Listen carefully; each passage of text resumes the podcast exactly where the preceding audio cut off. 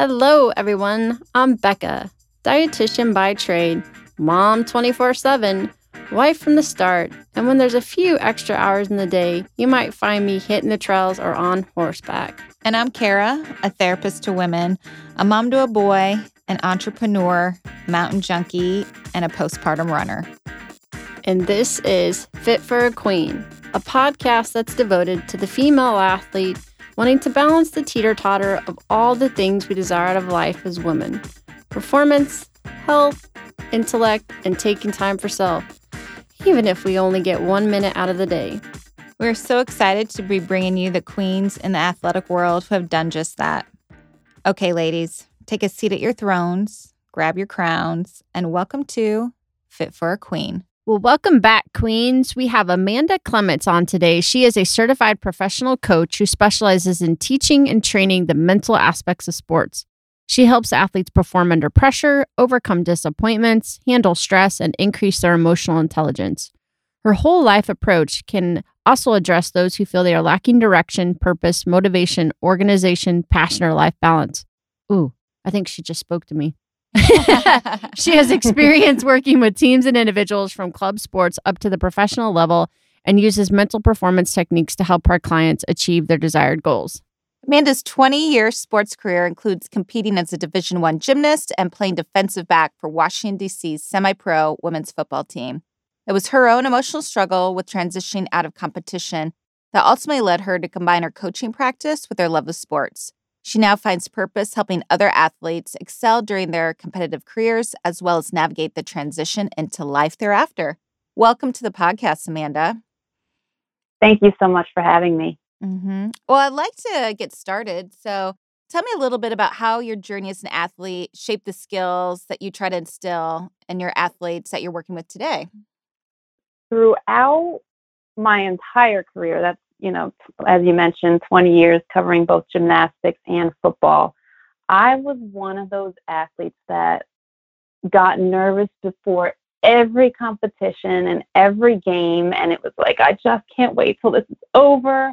I hope I don't fall. I hope I don't mess up. And it was really this approach where I gave up so much control over my performance to this idea of I hope I do well. I hope I don't mess up.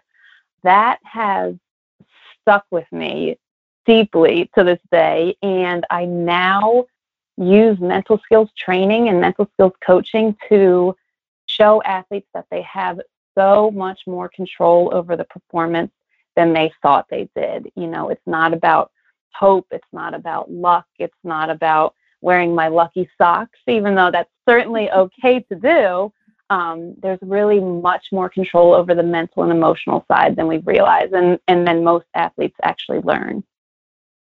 Well, I would say that's true. Even as a fan, I wore all my lucky stuff, and the Chiefs still lost. so, Amanda, like living that way has to be really exhausting, right? Like trying to just keep it together all the time. That's exhausting for an athlete. Very exhausting, especially because you know when you're coming from a place of worry creates so much physical tension in the body, mm-hmm. your breathing changes, your blood flow changes. So there's a lot of emotional drain, a lot of physical drain, and this constant, like, oh gosh, the competition is coming. Oh my gosh, the season is coming. Oh, the next season is coming. It's a constant state of worry. And sports related or not, worry is going to drain you. And then it's going to change your ability to approach your sport or anything in your life from a place of excitement and joy and you know and not to say that there wasn't a ton of joy in my career but there was also a ton of worry and mm-hmm. fear I, I, think that speaks to so everything many. we're going through right now right, all yeah. the things that are out of our control that we can worry about if we're watching the news but okay I, i'm fascinated from gymnastics to football. Hmm. Tell us a little bit more about that. yeah. So after college, so once I graduated college, I was 21 and I had been doing gymnastics for 17 years. So it was everything that I knew. And and for those that know gymnastics, it's a year-round sport. There's if you're doing it competitively, there's not a lot of room for other hobbies or other sports or activities when you leave college after 17 years of something you have done year round, the initial response really was like, wow, I've got a break. I can't believe I don't have to stay at a certain level of conditioning and I don't have to train on my own in the summers and I don't have to really maintain this peak level of performance. It was really freeing at first. And then about a year later, when I went back to, to my college and I watched the team, it was the alumni meet, and I was watching the team compete, and I was in the stands. It was this moment of what is my value anymore? I am, there's nothing about me that's special because to me, I thought being a competitive gymnast is what made me special. And watching other people compete while I'm just sitting in, in, in the stands was like, oh my God, I need a team. I need a sport. I need a purpose. I didn't know what I was working towards at that point. I had a job and I was making money, but it was like in sports, you know the goal at all times. It's always about training and working towards the next game or competition or championship. You always know what you're working towards. And I didn't have that anymore. And I was kind of in this middle ground of I need a team, I need purpose, I need to find something. And a roommate of mine said, Hey, my cousin plays for this women's football team. And I was like, Oh my God, I would love to try football. I loved the sport, you know, as it was, but I had never considered actually playing. I looked up the team tryouts were coming up. So I went to tryouts, and at that point, I was still in excellent shape from the gymnastics career. So after tryouts, the GM came over and said, Hey, you know, if you want to play defensive back for us? And I was like, Yeah, what is that? No clue. And they basically, you know, there's nowadays there's starting to become so many more opportunities for females to be involved with football. But at that time, there really wasn't any. So the team's perspective was if you're willing to show up and work hard and train and spend a lot of time on this, we'll teach you everything you need to know about the game. Mm. And I ended up playing three seasons and loved it. Mm-hmm. But then after 20 years of really intense sports, my body started showing some signs of maybe we should tone this down. So after three years, I officially stopped at the high level competition. What a fun story. I'm glad I asked you. I just Yeah. What is what that? Transition, right?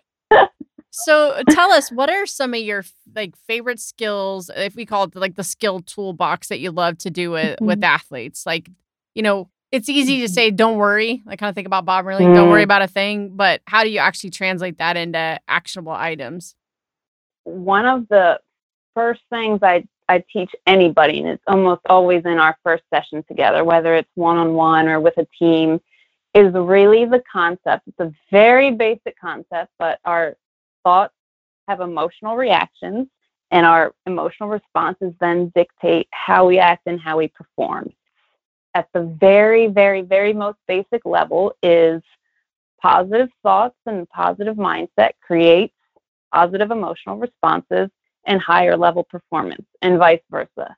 Negative mindsets and negative thoughts create a negative emotional reaction and then, you know, often hurts our performance or we, we way underperform. I would love, as you said, just to say, hey, think positive and go do it. um, but it's, that's not exactly how it works. And one of the biggest misconceptions is what positive thinking actually is so many athletes and teams, I hear this all the time. They say, well, I'm not just going to go on the field and say, oh, I'm the best, I'm going to win. In reality, that's not actually positive thinking. Positive thinking is anything that creates a positive emotional response. So it, it could be happiness, excitement, calm, presence, caring. Any thought that creates an emotion along those lines is a positive thought. So if going out and saying, I'm the best, I'm going to win, makes you feel anxious or makes you feel worried, that's not positive thinking. Once athletes really start to understand that, it's really about practicing self talk. What am I saying to myself and how am I emotionally responding to that? And it takes time. And like any other aspect of sport. It takes training and practicing and working on it and failing and coming back and trying something else, but really honing in on thoughts that make athletes feel good. And it often is focusing on those things we can control. You know, walking up to a game and saying, "Oh my God, I, I hope we win. If we don't win, we're gonna be knocked out of the of the tournament." That's gonna create anxiety for most people. But walking up to a game and saying, "I know I can play full out today," often creates a sense of calm and control and readiness and excitement. And then that would be a positive thought, which then, you know, you know, at the very root helps performance. It physically changes how you play. Mm-hmm. Positive thinking. Um, I'm also wondering, like, do you use any sort of guided imagery in terms of just like calming the body down at times? Definitely. You know, back to that level of emotions that helps performance. In my opinion, one of the best emotions to perform of is a sense of calm. And with most athletes and teams, it, my work extends over a very long period of time. A lot of people do it for several months or usually throughout the season. And so at a certain point, it becomes okay, if I play really well from a sense of calm, but when I show up to a game, you know, automatically I just feel nervous or butterflies or anxious. How do I create a sense of calm? And it breathing is a huge part of it. Breathing, once you get, once you breathe until a place that you feel calm, introducing that imagery or that visualization that you're talking about. It can also be tweaking the information that's coming into your senses. So, like you said, if you're watching the news or scrolling through social media a lot and it's making you very tense and it's making you very worried about things, maybe we take a break from that. Maybe we step back from social media, step back from the news, step back from a certain friend that is making us very upset at that time. You know, just shifting the things that we can so that we're surrounded by more things that create positive emotions, which then makes it slightly easier to introduce things like breathing and visualization and maintain a sense of calm. And it's, you know, not about being in that state 100% all the time and controlling every single aspect, but just you know, going back to what I originally said, understanding what you actually can control and focusing on those things and doing your best to have more positive emotions and less worry. And that's really what it's all about. Well, I have I've had to learn that as being a mom and mom coach is like mm-hmm. sometimes mm. I would get I, I would think I was helping my daughter by getting all amped up and excited and be like, oh, you're going to do great. and then finally realized that my energy was actually making her anxious, not mm. helping her. And so I've had to really stay neutral yeah. before games and just look at her and be like, I know you're going to give 100%, and that's all I ask for. And it, has been funny how that shifted. So, you, as you kind of have to learn like what's in your environment and how you're going to respond. So, I, I, love that you said that. And a good skill for parents to know. oh, yeah, absolutely.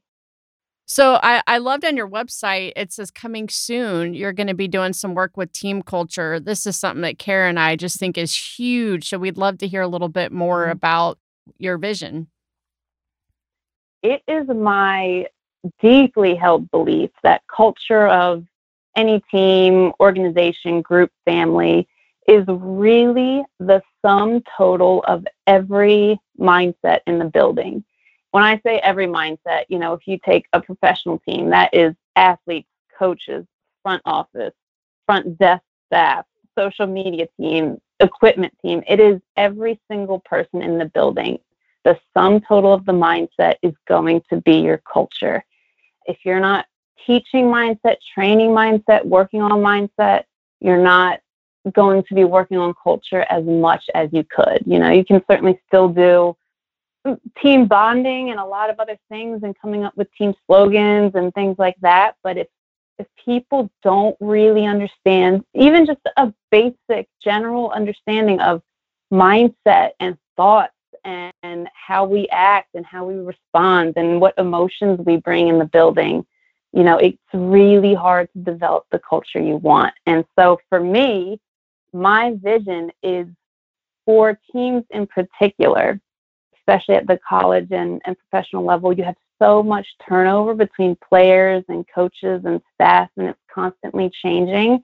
That if you're not taking into account everyone who's a part of the team that specific season, what their strengths are, how you play up their strengths, how they respond to stress and pressure, and how to support them specifically. If you're not teaching everyone how to do it themselves, as well as the coaches, and like you said, parents, how to do it for the athletes, I think there's a, you leave a lot to be desired. And so my vision is working with everyone involved, teaching the mindset concepts, and then having them build upon it in a very tailored way for what the entire team sees that they want to be their culture for that specific season. Mm-hmm. Like much needed right sports. now. Yeah. I love it. Mm-hmm. When can we expect this to be rolling out?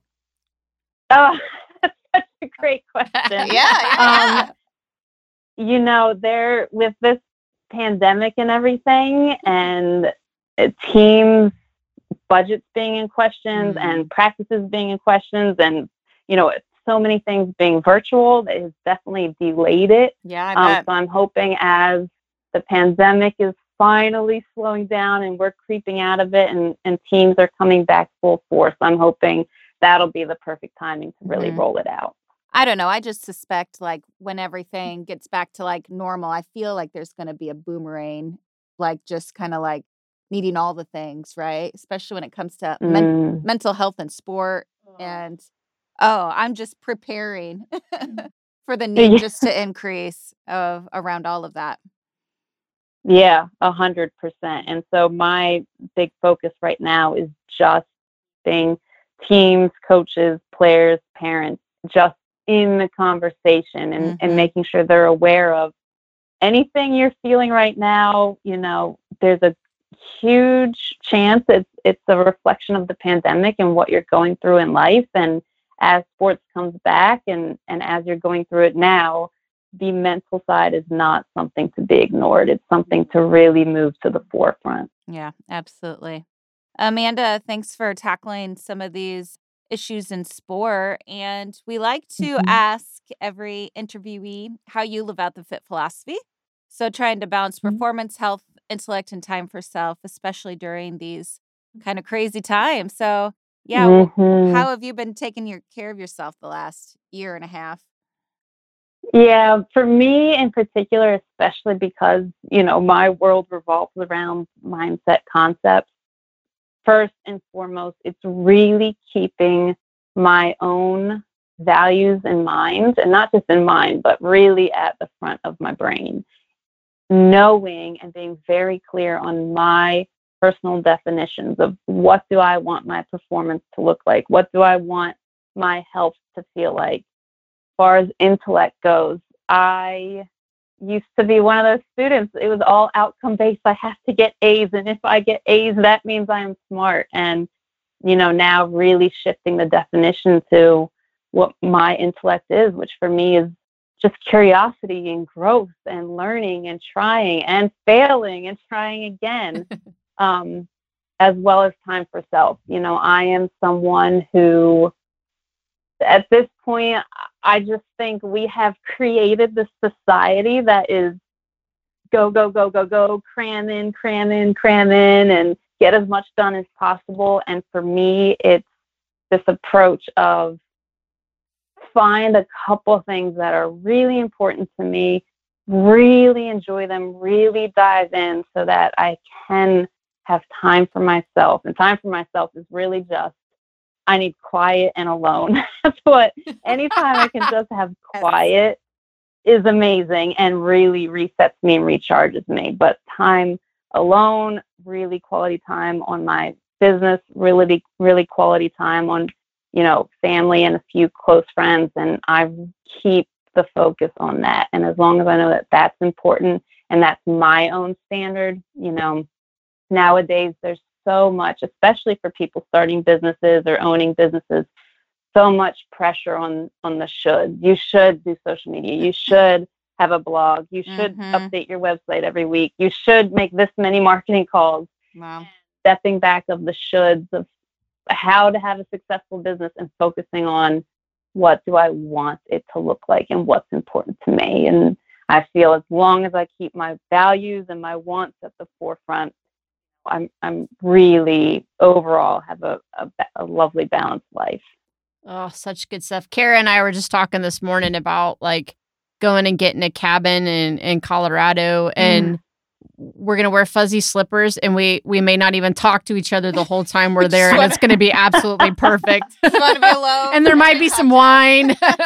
That's that's what self-care is. I'm after these days so i get that. It absolutely is. I love that well amanda thanks so much for coming on you're doing some amazing stuff and we can't wait for when you roll out the team culture so we can start pushing that towards many of these teams that need that and um, thanks for mm-hmm. coming on today Thank you so much for having me. It was a pleasure. You bet. Bye, Queens. Today's episode is brought to you by yours truly.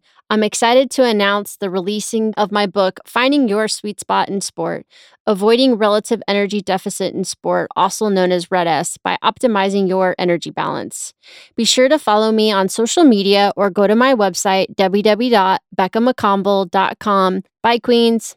For additional information on today's topic and guests, follow us on Facebook, Twitter, and Instagram at Fit for a Queen. And Hashtag Fit for a Queen. Don't forget to rate us on iTunes.